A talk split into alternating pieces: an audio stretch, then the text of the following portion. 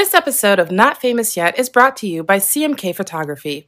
Quality photos at affordable prices here in Atlanta, Georgia.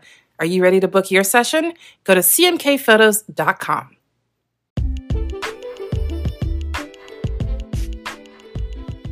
In the industry that we work in, we're always asked three questions. Are you famous? Do you know anyone famous? And how do I become famous? So we decided to create Not Famous Yet, an entertainment podcast that shines the spotlight on those that are doing big things but haven't quite reached stardom just yet. Our hope is that sharing their stories inspires you on your own journey to keep climbing, keep fighting, and reach your full potential. I'm Grace Andrews. And I'm Becca Tanner. And this is Not Famous Yet.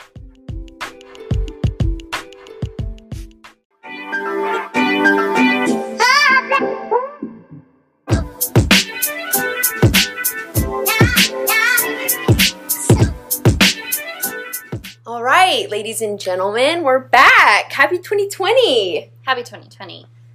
And happy 2020. I was gonna say, I mean, we're here. Do I say it too? We're here with our lovely guest and friend and love of our lives, Vivi. Hey, hi. Viviana Chavez. Oh, and sorry. For those who don't know, we should clarify. Yes. Yeah, there's only one and only Vivi to us, but to the audience. And it's funny how people don't put the two together. They're like, oh, Viviana, and then someone will be like, oh, do you know Vivi? And they're like, no, I don't know who that is. But Viviana? They know Viviana. Yeah, and then they're like, oh, yeah. I'm like, oh, I guess there are not. I don't know. I don't think there are that many Vivis in the world. I don't know in Atlanta, Vivi, personally. In Georgia. I've only met one other Vivi, and she's still a friend of mine, but it's VYBY.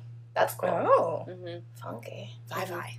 Vivi. Hello, Vivi. Viviana. In middle school, I called her Fifi, and she hated it. Yeah, and now that's like a thing. Not Fifi, Felicia. Yeah. We're also here with our lovely producer. Hi. Who introduced us, I guess. Well, I don't know. I guess we were introduced to you through Vivi, right? Yes. How did that come about? You met Vivi first. Yes, and then she introduced you to you. Thank God. Yes. Thank you. Oh, that's so funny. We did. Yeah. I forgot. Our timelines, I feel like I've been watching a lot of Doctor Who, so if I start speaking timelines and like, forgive me. But it's weird because I don't know.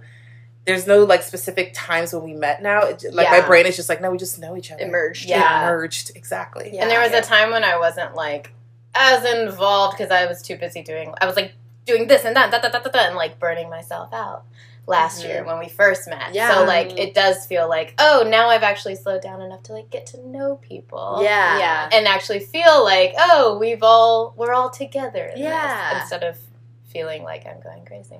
I know she helped me with an audition last week, and like for a while, like we just talked and we were like, we should probably finish this audition. I think it was supposed to be 30 minutes and we took like 2 hours. It was so 4 hours later. Well, we were like, we should be friends. Like, do you want to go shopping? Yes. Yeah. Always. And here we are. I always want to go shopping. Viviana, why don't you tell the people what you do? Like, who are you? What were you so busy doing? What is your life story? Oh, yeah. You're shopping. So that's all I do. Spend all my money. No, I am an actress, producer, doer of all kinds of things, photographer, coach. Badass. Mm-hmm. Someone gave me a mug that says, excuse me while I sit over here and be a badass. And I was like, yes! I love that. I love it. I love that. So, yeah, except it's not microwave safe, so. Oh. Can't use it. Don't that is not badass. I hate it. And dishwasher safe? It's not dishwasher safe. No. What's the point of hand washing? Like, I would just... That's it out, I guess. The most millennial thing I've ever heard. Honestly, what is the point of hand washing? Okay, no, this is the most millennial thing I heard the other day. And the guy was like, you know, I don't think that soap really does anything. I think it's the water that cleans you and, like, just moves things around. And I was like, oh, yeah. I heard that, too. Yeah, wait. And then it had me thinking, and I was like, does soap really do anything? Like, is it just the water? It really tripped me out. I refuse to believe that theory. No. That cannot be accurate. I will say my friend who's a nurse said that you have to wash your hands for 20 seconds because it's more the scrubbing action that does anything. Oh, yeah. I did learn that in science class. Okay. There was, like, a whole class that we had where we all had to go wash our hands, like, multiple times, and, like, they would put our hands under, like, some, I guess, like, UV light or whatever, and you wouldn't be able to see, like, the germs. Oh, that's like, what? Crazy. I want that that's for scary. Life. I don't need that in my life. I want that as, an app. Like I wasn't a fan, though, because I was like, I just don't want to take this long washing my hands. Like, I've made it this far. I think I'm okay. I've made it this far. I agree. True, we've made it this far. No one is like, they're like, they died from not washing their hands. Like, oh. God. Were you like 12 or something when that happened? I feel like I made it this far. Yeah. Just like 12 or 13. 12 years. Because I feel like as like a teacher who's like, you know what, these children are disgusting. Let's make sure they wash their hands. Oh, yeah. They should have taken that to 5th grade or something. Yeah, exactly. Oh my gosh. Oh, I guess it is 5th grade actually. Yeah. Okay, Vivi, so how did you get, like, who Vivi is sitting in front of us today? What is your story up until now? Like, where did you start? What was your what things in your childhood influenced you and really helped you grow? What obstacles did you have to overcome to get you here today? What is your journey? What's your journey? I love that. Well, like I said, I'm from Atlanta, so born and raised, and I went to UGA, which is the University of Georgia. That's where we met. That's where I met Carol. Love it. Obviously, I love her from that squeal.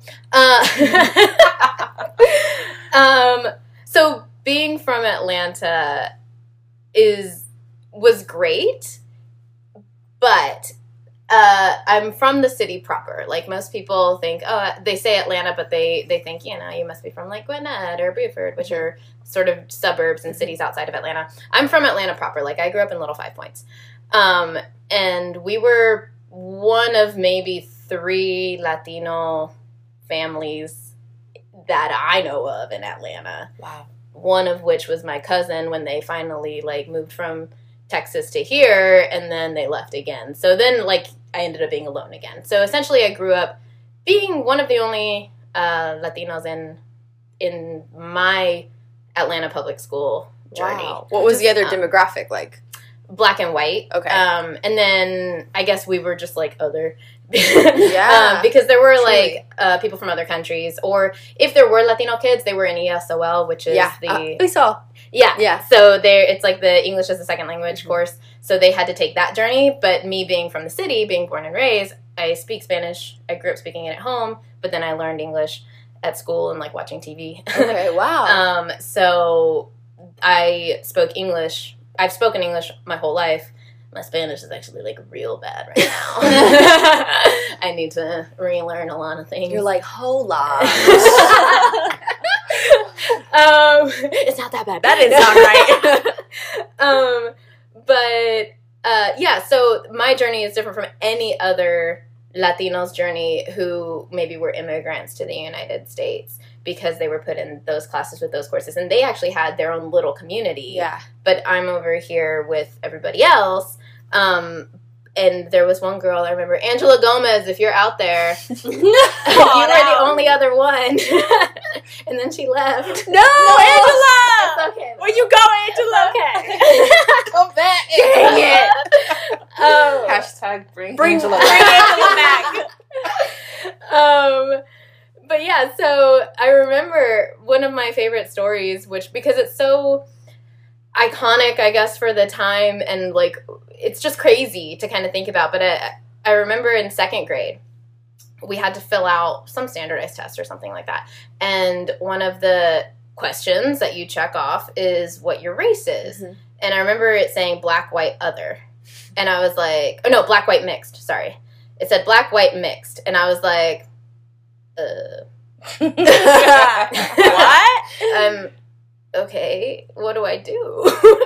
And I ended up putting mixed because I was like, okay, well, I'm Mexican and Uruguayan, so that's like a mix of two different things, so I must be mixed. And so I checked off mixed, and I was mixed from 2nd grade up until 11th grade, when all of a sudden there were like so many freaking categories. Yeah. It's like Latino, non-white Latino, Hispanic, Mexican, blah, blah, blah. Like, now there are all these categories that people put you in. Yeah. And I remember walking into the guidance counselor's office and being like, can I be Latino now?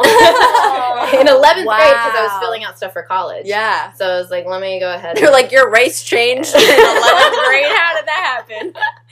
But it's okay. I used to check other, too. Really? I did not want to be white. I was like, boring. It's okay. They're like, who is this Abigail? This is not right. She wrote her own box. I can be whatever I want, Shaq. You would, though, as a kid. That's you to a T. Anyways, okay, so you in 11th grade. Yeah, so but that's sort of a testament to what it's like growing up feeling like kind of, not an outsider, but just feeling a little bit of an outcast. A little bit. It's more like confused. Yeah. You're just really confused because you live this life at home, and then if you take your home life into the world, people don't understand it, so they're like, wait, what? And then you do feel a little bit looked at, yeah, like under a microscope almost. And then not only that, but growing up in Atlanta, the demographic, at least at the time, was 65% black in the city itself. Yeah. But so you've got this pocket of diversity, I guess, in Atlanta versus Georgia as a whole, which is a totally different demographic, yeah, outside of the city. You know, you've got like rural Georgia, and you've got all these different cultures. Suburban Georgia. Yeah, yeah, suburban Georgia and rural Georgia, and like the backgrounds and the beliefs of everybody out there. And so you've got a little Latino kid inside of a predominantly black city, inside of a predominantly white state, yeah, oh in the South. Yeah. Oh, yeah. So you're like, wait, what? Where am I? Where am I? Yeah. I've never thought about it from that perspective. It's very odd. Yeah. And that's carried through, like, I think that's why sometimes I do a lot of self-analysis and, like, why do I do this? And who am I? Blah, blah. But I think a lot of it stems from that. And I think that, honestly, acting... So I started acting in high school, and it was kind of an accident because I got put in the one-act plays, and I was like, oh, okay. This sounds like fun. It sounds more fun than public speaking. It's wonderful to, like, I mean, I'm sure if we psychoanalyze it, it's wonderful to have a character that you can analyze and be like, this is who I'm going to be, because I don't have to worry about who I am. I can be this person, right? Yeah. And then I can go back to living my regular, confusing life. But at least here, yeah, I know what this is supposed to be, right? So maybe there was something like that that clicked with 15-year-old Vivi. That's deep. Yeah. But I like to think real deep. That's awesome, though. That's probably exactly really cool. What, like, you were, like, searching for that almost, like, stability in a way, or, like, I have guidelines here now. Instead of the confusing. Yeah, and I'm a rule follower. So like, you're like, give me lines. I'm like, here's some lines. Here's a person. Just do that. Okay, that's really cool. Yeah, and so I guess that, but also coupled with the fact that it's just like really fun. Yes. Tell us about Latinas in Media. Yes, tell us about that, because that is like your thing. I feel like you embody that and are always like doing something with that. Thanks. Yeah. Famous for it. Yeah, it's like yours. Local, like you own that. Yeah, so cool. Tell us more about that. It's pretty cool. So Latinas in Media is an organization that right now puts on showcases to showcase the Latinx community in Atlanta, meaning artists, writers, actors, directors. Yeah, so we put on a showcase every fall during Hispanic Heritage Month to kind of bring awareness to the Latinx community, but in the works, we're also trying to do more events and organize more efforts to, again, just showcase all the wonderful, talented Latinos in Atlanta. Yeah. And also to bring everyone together, because I think Atlanta feels a bit spread out. Georgia, I guess, feels really spread out, and so we like to build the community so everyone can kind of have a home base and people that they can connect with and go, oh, you understand me in this way. Yeah. Let's talk about it and meet up. So one of our things that we're doing actually next Sunday, the 19th, is a Latinas in Media lunch. Okay. Called Latinas Who Lunch. Yeah. Which is actually how we started. We started doing lunches, and we were all just like, let's get together. Let's do something. And so we started that, and then we're kind of going back to those roots and having our big lunch on Sunday. So you do it, or, like, how do people find out about that? Like, is there a Facebook group, or just word of mouth? There's a Facebook group, yeah. We mainly do Facebook and Instagram for now. Okay. We're in the process of figuring out how to build our website. Yeah. Oh, but, cool. Yeah, but right now we're mainly Facebook and Instagram. Instagram, I feel like, even more so than anything else. Do you have to be, like, invited? Like, if someone was listening to this and they're like, I have been looking for this. Like, this is exactly what I need. They can just, like, join the Facebook group and figure out how to be involved. Yep. They join the Facebook group, and they follow us on Instagram, and we literally post everything that's going to happen. And sometimes we'll post casting calls or you know, if somebody else around town is casting like a Latino or Latina, then we'll post, reshare, and share their posts, so that they can repost. Yeah. Thank you. We repost their casting calls so that they can be in the know. Yeah, that's so cool. Yeah. What are some of like the biggest trials that you have faced in the industry? Overall, or like just in this process, like with creating like this community and, you know, kind of putting it all together. I think the biggest thing that I've felt is that spread outedness. I call them pockets. Atlanta, when I say Atlanta, I mean like Georgia as a film industry, feels very spread out. And so it's kind of, if you know me and you talk to me a lot, you probably overheard me say this a gazillion times. It's kind of my platform, but like outside of Latinas in Media, outside of acting, just as a person, my biggest, I guess my biggest thing that my heart just always gravitates to is wanting a self-sustaining industry in Atlanta.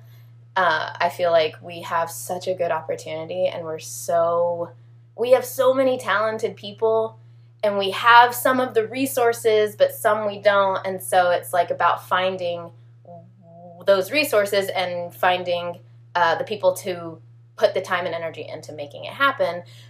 But we are kind of spread out, and there are all these pockets of communities, and people don't know each other. People don't realize that this screenwriters group over here isn't the only screenwriters group in town. There's like 50 other ones, but they don't know each other, and it's almost like if we all could just kind of merge it, have some type of network or merging of the minds, then I feel like it would grow exponentially instead of more pockets just building up. Because people don't think things are happening, right? They're like, oh, I have to start it. Oh, and they overlap. And then they overlap, and you're like, wait. Yeah.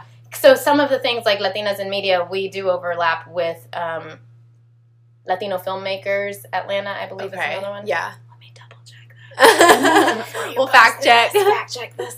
But there are like two other communities in Atlanta, and we hear about them through other people, or we find them, but like we're trying to overlap with them too to kind of make sure that we're not. So that's like your main like goal is to like combine them as opposed to have like so many different. Not specifically Latinas in Media, but like for me, Vivi, the industry. So like combining everybody and or at least making everyone aware of each other so that they're making it more collaborative. Right. And cohesive too. Just like I feel like it'd be more efficient if everyone was like, oh, there's this already, so how can I make this better? Or like not having to start from the ground up trying to build the same thing. Right. Yeah. But I do feel like a lot of people, I can't speak for other people, but I could see how it is appealing to race to the top because we're a newer industry. Somebody once said this is the wild, wild east, and I thought that was a really cool analogy. That's interesting. That is really cool. Yeah, I can't remember who it was, so whoever you are, good job. They're like, listening to this podcast. Comment, that's me. Yeah, somebody said it was the wild, wild east because everyone's kind of trying to race to be the person or the people or the group that pioneered the industry here in a way that hasn't been done before. And I was like, oh, I could see that. Yeah. It reminds me, this is so random, but it reminds me of like Walmart and Target and like how they're so similar, but like someone was like, oh, I'm gonna start Target or I'm gonna start Walmart, even though there's already this like business that has all the same stuff, the food, the every appliance, anything you ever really needed, and then Target's like or Walmart, I don't know, it's just like they're so similar, like they're so, even Publix and Kroger, like they're so similar, but it's like you have all these different things, and it's like there's not just one shopping center you go to, there's like all of these varieties. I'm like, what? They're essentially the same. Not according to my siblings who worked at Kroger. I mean, they're so different. I only go to Publix for my meat, so I get it. I mean, I go to Publix because it's across the street. True. And then my Kroger-loving family is like, oh, yeah. Well, then. We don't get divided by, like, sports or politics. It's just Publix and Kroger. But, like, if we didn't have those options, I feel like it just, they're this essentially the same place. You're right. Yeah. They shouldn't, especially this industry, crazy. I feel like, what you're trying to say, and let me know if I'm incorrect. You're probably not. Carol usually is really good at putting my words in a more efficient manner. Because I'll just ramble. But this idea of, like, we don't need to compete. with right. each other. Right. Right. Yeah, no, there like, shouldn't be competition so much as collaboration. Collaboration. And working together for what we all want, which is to succeed. And I feel like if you're just stepping on other people, I totally just cut you off. But if we're just stepping on other people and, like, shoving them down as we try to rise to the top. That whole crabs in a barrel thing. Yeah. Just so weird. It's such a weird analogy. It is, but it's like, guys, let's lift each other up. Yeah. Like, well, the industry is competitive enough as it is. Yeah. So why would you want, like, the community that you're a part of, you know, like, why would you want that to be more competitive in a way? Yeah. You know, like, why not have, like, your support group and people that can, you know, raise help you up. Yeah. Yeah. And it builds distrust, I think. I think that's why it drives me crazy, because it's, if it's so, there's healthy competition, you know, but I feel like this industry can be so cutthroat, competitive in a way that's unhealthy, in a way that's, what did I just say? What was the word I used? Cutthroat? The other one. Oh. Distrustworthy, right? Yeah. Untrustworthy? Distrustworthy. Distrustworthy. Love it. Keep it. Yeah. We'll save that. Thank you.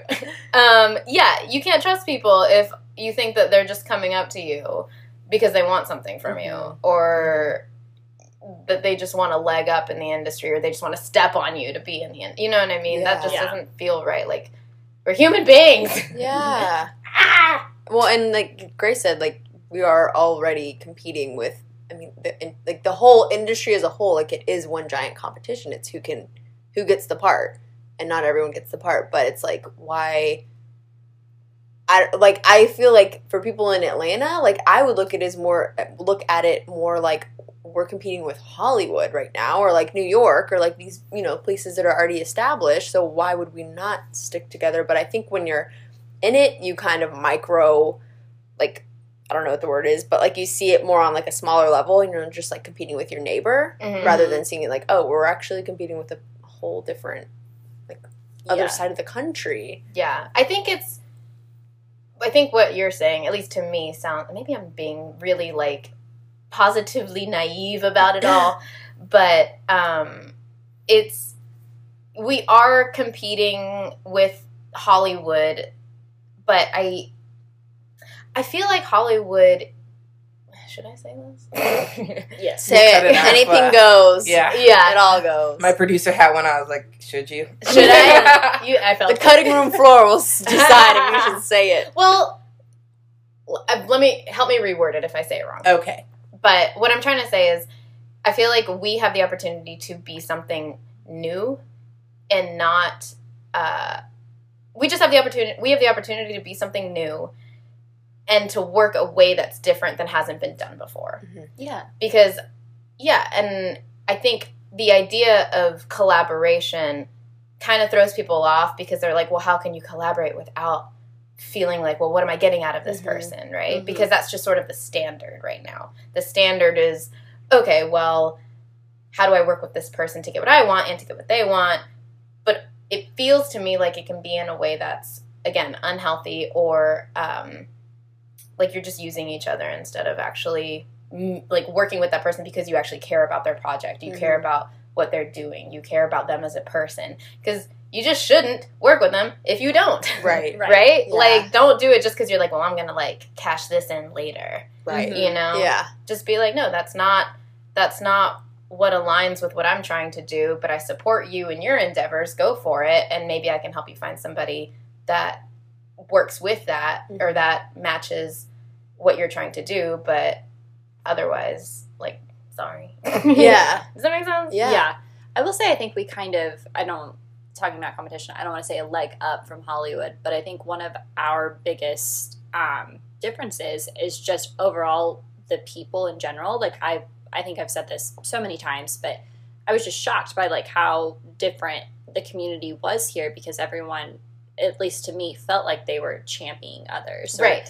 Or, like, I would talk to friends that had the same audition that I did, and, like, that was kind of just something you didn't speak about in LA, at least that I found. And they're like, how did it go? Like, you know, like, very, very supportive. And I think just like as an overall whole, we have that going for us to be different because we can boost each other up because it is so new. It's not, you know, like we move somewhere and it's like, oh, okay, this is how things go. Okay. Like I'll adapt to this city as opposed to like we can create our own. Right. Yeah. And if you think about, I think in one of your other episodes you mentioned like the, in, I don't know if it was your episode, probably, but you mentioned in another episode about how, I think Becca, it was like a brief thing, and I was like, yes, that's it! How the industry, or just like the world is new because of social media and because of all of these different technology, software, show, blah, blah, blah, everything that's come out. Like, I call it the teenage years of America. I'm like, we're still shifting. We're changing so much. We don't know what the hell we're doing. Yeah, we're in it. As a country. Yeah. But, amen, sir. But we're, technology has changed everything, and it literally changes every year. Like, I'm from Atlanta, and so I grew up here. I've seen it change. I've seen this industry show up and change, at least this round, because maybe people don't know it happened back in the 70s and the early 80s, and then it left, and now it's back with much more gusto. Yeah. But, but I forget what I was saying. New media, or it's like it's a new world. We're teenagers. Yes. We're teenagers. We're figuring out our shit. Exactly. Yeah. And, like, Netflix changed the game. Oh, my God. It did. And how long ago did Netflix come out? Not that long ago. Yeah. You know? We were renting it on DVDs years ago. Crazy to think about that. Crazy. I was just looking at that TV in the room, and it has with a DVD player. And I was like, quick side note. I got that TV at an estate sale. Really? And I from just the 90s. Yes, and I had just moved here. And no, you're fine. No. It's like the most fine. Vivi dropped some coffee for this. And I was like, no one can see anything. My mom came to visit. She stopped me up on like stain removers. We're fine. Excellent. But I had just moved here. I was living with family at the time, and I was like, I need to get a TV, but I was like, I really want one with a DVD player. And it shocked me that they don't make them anymore. How crazy is that? Isn't that crazy? They don't make computers with DVDs. I know. CD drives anymore. Yeah. But I found that for like $25. And I was like, here we go. That's exactly what I wanted. And Grace and I were talking the other day, too, about movies and just like you were going to the movies, and I was like, you know, in 10 years, I don't know if that, like, that was a thing of the past. That was like the thing to do, and I don't even know if that will, I also am the person that was like, Prince dead, and it's obviously not, but like, I'm just like, I'm so like moving out of that space, because I'm like, everything's digital, so I'm like, well, in 10 years, are people even going to go to the movies anymore? I think it'll still be here. I hope it's a classic. I was going to say, I hope it's still like a special thing. I think it's becoming more of a treat now. Yeah, exactly. I went to the movies last night, and like we did like the reclining seats and everything. And my friend was like, if I'm gonna go to the movie, why not pay $3 or $4 more to like have reclining seats and have like a nice big theater because I don't go that often. Yeah. You got to.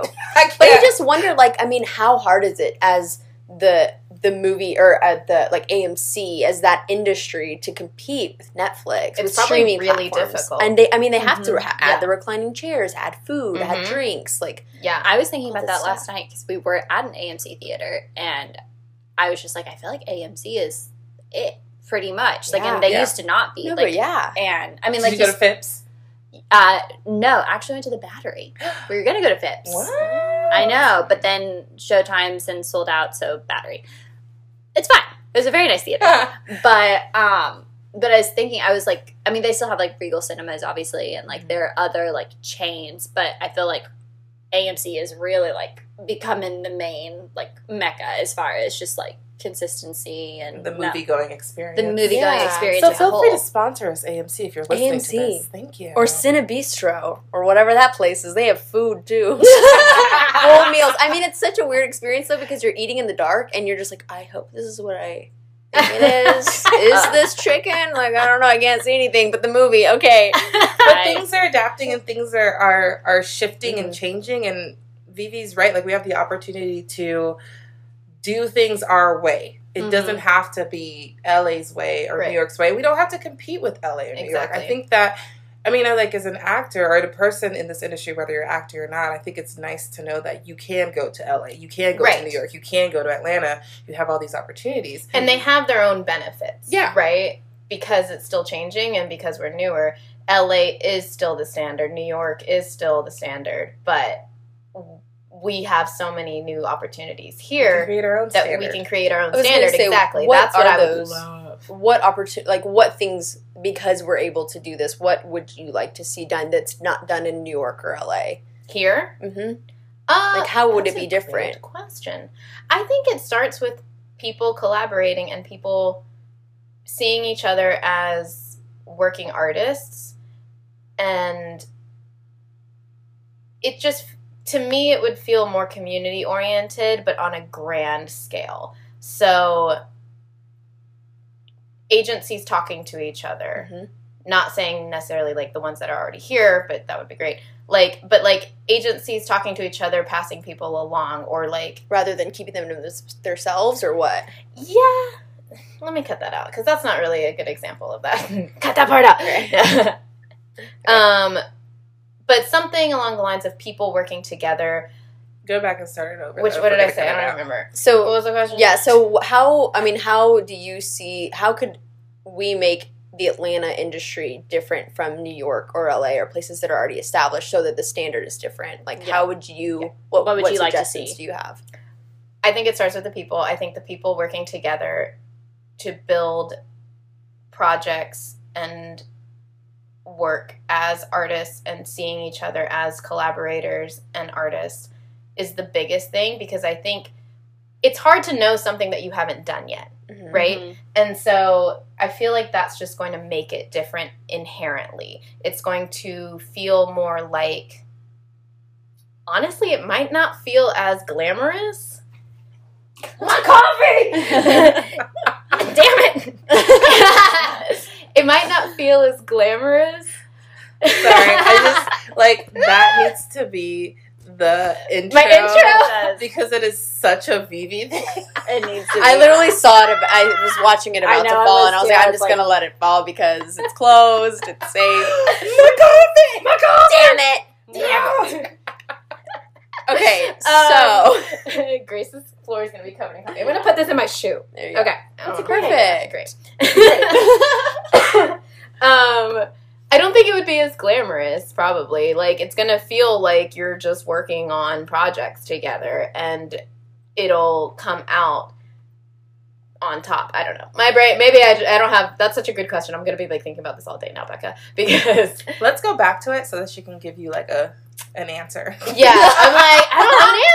Well, I just think it's so interesting because, I mean, you're so right about us being in, like, the teenage years. And when I think of that, I literally think of, like, the millennial generation of, like, us realizing, hey, no, we're pro-women, we're pro, like, LGBTQ, like, we're all, like, we're speaking up against the past traumas that we're, like, breaking those walls down. And so I think it's so interesting, like, for Atlanta to kind of be in that phase, not the millennial phase, but the years of, like, hey, no, we don't like the way that this has been done. We want to do it differently, and I'm just trying to think of how can we do it differently. And well, I think you're right. I think it's all the things that everyone seems to be fighting for right now, and actually making those standard instead of the standard right now. Yeah. So diversity of all scales, and I don't know, just not following all the formulas. Yeah. I know you like not following formulas. Sorry, I was pointing to Carol. Well, I have a quick question. Speaking of diversity, what has your experience been like specifically as a Latinx woman in this industry? What has that journey been like for you? What are some of the struggles and... So outside of the community that you're creating and continuing to branch off of, like you personally, what are some of your struggles, like as a Latina in the industry, or just any trials that you've gone through on your own? Good question. Or even as a female in the industry. Yeah, or as a female. Good question. You're like, I am a female. I am all of these things. Honestly, I think my biggest thing is... this is, I don't know if people talk about this a lot, but self-doubt for some things. Like, for specifically as an actress, self-doubt, knowing whether or not you book the part because of your skill sometimes versus your look. Mm. Yeah. And that's always something that I have to go, no. It's both. It's both. Because otherwise I wouldn't have booked it, mm-hmm. you know? When you say your look, what do you mean? Do you mean your look as a Latina, woman? Okay. Mm-hmm. Yeah, my look as a Latina woman, because if they're looking for Hispanic woman in her whatever age range I am, 25 to 35, I don't know. Whatever y'all want me to be. You know, and it's like, yeah, a couple of lines or something, and you book it, you go, oh, I mean, how much acting, how much, like, can you wow them in two lines? But mm-hmm. also you go, okay, well, then maybe they just cast me because of my looks. Yeah. And it just feels kind of like, well, I wish there were more opportunities to showcase more than just that, sure. which is partially why we do Latinas in Media, honestly, to mm-hmm. be like, look, we have more. Mm-hmm. There's more in us. Mm-hmm. There's tons of stories, and it's not the ones you've heard over and over and over again. Mm-hmm. And, yeah, so I think that's been the biggest sort of internal personal struggle that I've felt. I mean, outside of that, I don't know. How do you overcome that? Positive thoughts. Which is actually great. My new thing, sort of, it's relatively new. Within the last couple of months, like, my biggest thing that I love is I've been working towards more positive thinking, because I didn't realize how much negative thinking I was doing. Mm-hmm. And I think we talked about this a little bit, but mm-hmm. like, I didn't realize how much negative thinking is in my day-to-day life without realizing it, right? Mm-hmm. You just say things that, even like spilling my coffee, you know, like sometimes your brain can be like, oh, I'm such a klutz, right? Mm-hmm. Something like that is a negative thought that you're like instilling in yourself. It's like you're speaking it over yourself, and you're going to live it out without realizing it and going, oh, you know what, I need to, like, take that back. Yeah. And, like, undo whatever that is so that I'm not just, like, stopping myself before I stopping myself. Yeah.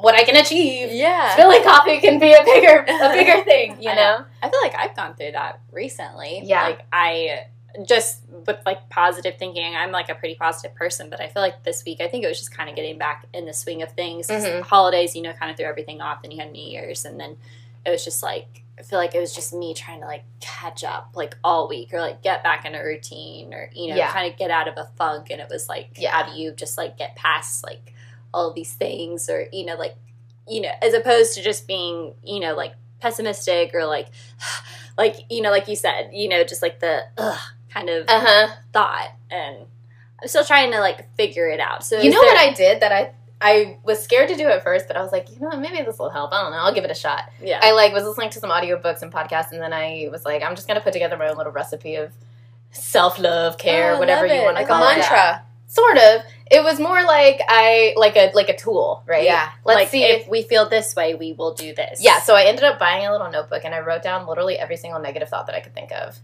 to see, like, what came out of my brain. Mm. I know, right? Wow. Okay. I wrote down every negative thought I could think of, and it filled, like, pages. Whoa. And I was like, what? That's crazy! I didn't realize, like, but even, like, the little stuff, like, I'm a klutz, or the one that is Carol's favorite, I don't know.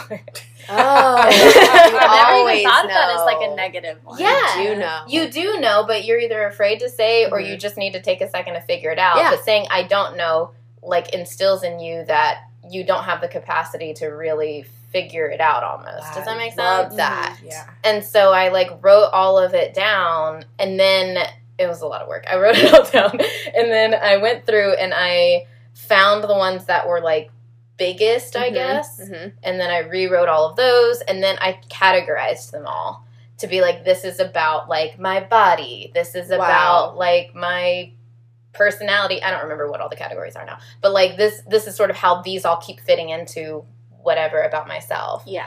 And then I sort of made a, I called it whatever the belief was. So, like, this category about my body image says that I believe this, which is a negative thought. Like, this is the negative thought that I end up believing in myself without realizing it, based off of what I've already broken down. And then I went through, so I did that with every category, and then I went through and basically countered all of those negative thoughts. Oh my gosh. Or all of those beliefs, to make them positive beliefs. And not to sort of, not to cover up and be like, none of this is real, you know? Yeah, it's more like, oh, if I believe that I wish I had it with me. I'm trying to think of one. Well, like the I don't know one. Yeah. And so like, how do you I don't know falls into a category of I'm not confident in my choices, mm-hmm. or I don't think that my opinions matter, or something like that. And how do you rewrite it? I rewrite it saying that, or I'm afraid that if I give my opinion, I'm going to be judged on it. Right. And so I counter it by saying, it's okay to have a different opinion than other people. Because here's one. One that I constantly used to say is, I don't like confrontation. I don't like confrontation. Oh. And it's true. It makes me uncomfortable. Mm-hmm. But it's because I feel like if I give my actual opinion on something, I'm going to be judged on it. That person's not going to like me. And then I'm going to be like, oh no. That's huge. It's a big one. Yeah. But then I counter it by saying something like, it's okay to have a different opinion than somebody else. Yeah. It doesn't make you any less of a person, or it doesn't devalue what you believe. Right. And it's actually kinder to tell that person what your true opinion is instead of just agreeing with what they say. Yeah. I don't know if I would have ever thought, like, I don't like confrontation as being a negative thing, because in my mind, confrontation is a negative thing. So if you don't like something negative, then it's, like, that's okay. Yeah. But it's interesting that you put it that way, because it's like, no, it does go back to, like, why do you not like it? Yeah. And it's negative on yourself. Yeah, confrontation is just honesty. Mm-hmm. I talked to my therapist about that, and she... because we do the same thing. We rephrase things, right? Oh. I've personified it as the bad bitch inside my brain that protects Carol. Mm-hmm. So anytime I have a negative thought, my bad bitch is like, shut up. That ain't true. This is the actual truth. One of those things is confrontation, and looking at it like it's not confrontation, it's a conversation. Mm-hmm. Because looking at it as a confrontation is already negative. Mm-hmm. And so if you look at it like a conversation, then you're like, okay, like you said, it's okay to have different opinions and conversations. We do it all the time. Yeah. But when you look at it like a confrontation, it's already like a fight. Yeah, right? Exactly. Uh-huh. And what I like about what you're doing, and I think is also kind of ties in with like us trying to figure out ourselves in this new era of the entertainment industry, is our mental health. And I think that's what's also going to change our standard, is because we as a people are taking care of ourselves internally. Mm-hmm. And whether you're an actor or an accountant or whatever your industry is, having better mental health, I think, is going to benefit you in whatever career that you're in. Is. Yeah. 100%. Especially in this crazy-ass industry that we're in. Yeah. So I think that that's another... I think that's a really good way of combating, especially as a... Latinx woman in this industry, and all the struggles that you are going to go through as the industry changes. Being strong mentally is going to be the thing that like guides you through your success, your fame, if you will. Oh, yes. Manifest it. Yeah, but it's gonna happen. Yes. I think that's, for me, Latinas in Media, and I know I keep talking about it, but it's a good platform that we have, and kind of it's Gabrielle Ortiz and Denise Santos are the other two women of Latinas in Media. We're the three of us are the founders. And Gabby came up to me wanting to do this project, and Denise, we were like, we have to bring Denise in, and so we started it all.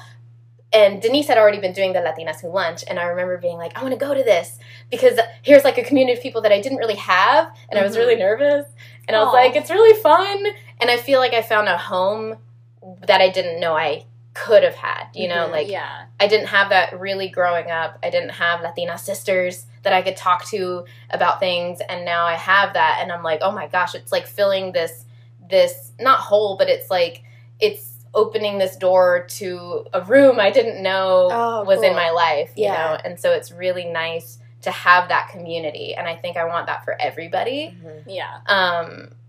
Which is why I'm like, everybody just love each other and work together. Oh, truly. Mm-hmm. But that's been such a blessing, because it feels like home, and I didn't know that I needed that until it kind of came to me, and so I'm really grateful for it. I love that. It's amazing. Yeah. Yeah. It makes my heart so warm. Oh, I know. So good. You are home. I mean, this is your home. But I love that you feel like you have that community because, I mean, you know, like we've been saying, Atlanta needs that community. Like, we are a community and we need to start acting more like it. Mm-hmm. And so having those, like, I wish we could knit all of the different pockets together. Yeah. And just, like, and it's because people will understand each other. You know, I think that's the big theme. Again, I'm psychoanalyzing myself right now. But, like, maybe that's the big theme, right? Like, having people that understand you. And if you're in the same city, trying to do the same thing, working on similar projects, you have people that understand you. So why would you want to compete against them? Why would you want to tear them down, you know, when they could be your family? Yeah, and help you. Yeah. We need more compassion and empathy and less ignorance and... just all around. Yeah. Yeah. In every walk. So, I know this podcast is called Not Famous Yet, but let's be honest. Oh, yeah. I skipped all of that. Sorry. See, this is why we work so well together. We literally balance each other out because I will brag about myself all day long. and I forget. Like, I self-promote constantly. And so when it amazes me that Vivi, who has done a lot, okay, in this industry. She basically famous, okay? This episode is basically famous, Vivi. No. Yeah, Vivi, what projects have you done? What have you been in? Just, talk about yourself, girl. Brag. Okay. Or I'll do it for you. I like when you do it. So. All right, so. So when the industry came to Atlanta, I got with an agency, People Store, who I love dearly. I just celebrated my 10-year anniversary at People Store. Congrats. Yes, thank you. And the way she got it in college, our senior year of college, this girl right here was like, I need a plan for my future. What do I need to do? So she went out there and was like submitting to agents when a lot of our friends were like getting ready to go to LA. I will say Vivi and I were like, yeah, we're going to stay here. I was like, I think something's happening here and we don't need to go to LA yet. Exactly. I'm going to stay here. I'm going to work this market and then I'm going to go to LA. That was my plan. So smart. Thank you. But then I was like, oh, wait, I don't need to leave. And also I love the city and I see the potential, like I'm saying, before. So why would I leave? You know, anyway, but to backtrack, signed with People Store. One of the first things I booked, besides like an industrial, was The Walking Dead. So I booked first season of The Walking Dead in 2010, and that was great. What was your role? Zombie or what? No, I was zombie. Tell the people. That's everyone's first question. That's so funny. I don't watch it, so I literally don't know anything about zombies. Becca, give me my residuals. I love the way you phrase it. A zombie or what? What else is there? That's the show. It's a zombie movie, huh? It's all about zombies. Musical? I don't understand. No, so there was a group of core like campers, and I played Miranda Morales, who was the mom of two kids, wife to this guy named Morales. Sorry, his name's Quan in real life. His name's Quan in real life. Sorry, I almost said his name. Anyway, Morales. So we're like the Morales family, and so I played this mom, and if you do watch the first season, which I do highly recommend, it's a really good season, it's only 6 episodes, and I'm in 3 out of the 6 episodes. Oh, nice. And, but unfortunately, they split up, the campers, like, split up. Never split up. We went one direction, and then the other campers went the other direction, the survivors, and then the storyline follows them and not us. Oh. And so I'm dead now. You are a zombie. I didn't make it. So you are a zombie then. Spoilers. Bring me back as a zombie. That'd be great. Which is so fun when Vivi was like, I will never forget when I got this phone call because I was actually in LA. Yeah, because I had doing proactive. Oh, yeah. And Vivi called and she told me, and I remember like being like, "This is it. Things are happening. Heck yes." Aww. Well, think about it. Because I was like, we were fresh out of college, and you booked this big TV show, and I was in LA doing a commercial, and I was like, "We made it! We made it! We're famous!" I love that. Not so much for me, but Vivi, though, this led to other opportunities. And like, this girl, first of all, in addition to being just an amazing human being, works. She is a working actor. Yeah. And I think a lot of people don't understand what like, we all have different ideas of what success is as an actor in this industry.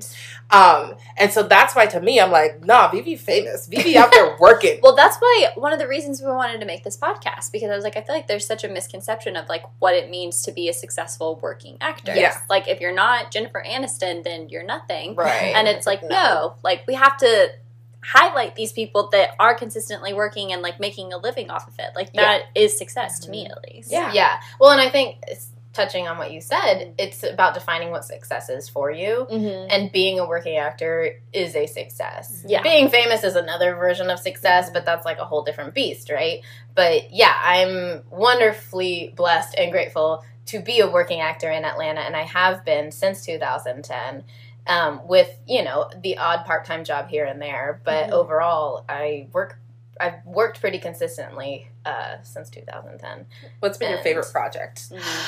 Baby Driver, I think. Oh, you were Baby Driver? Mm-hmm. It was so fun.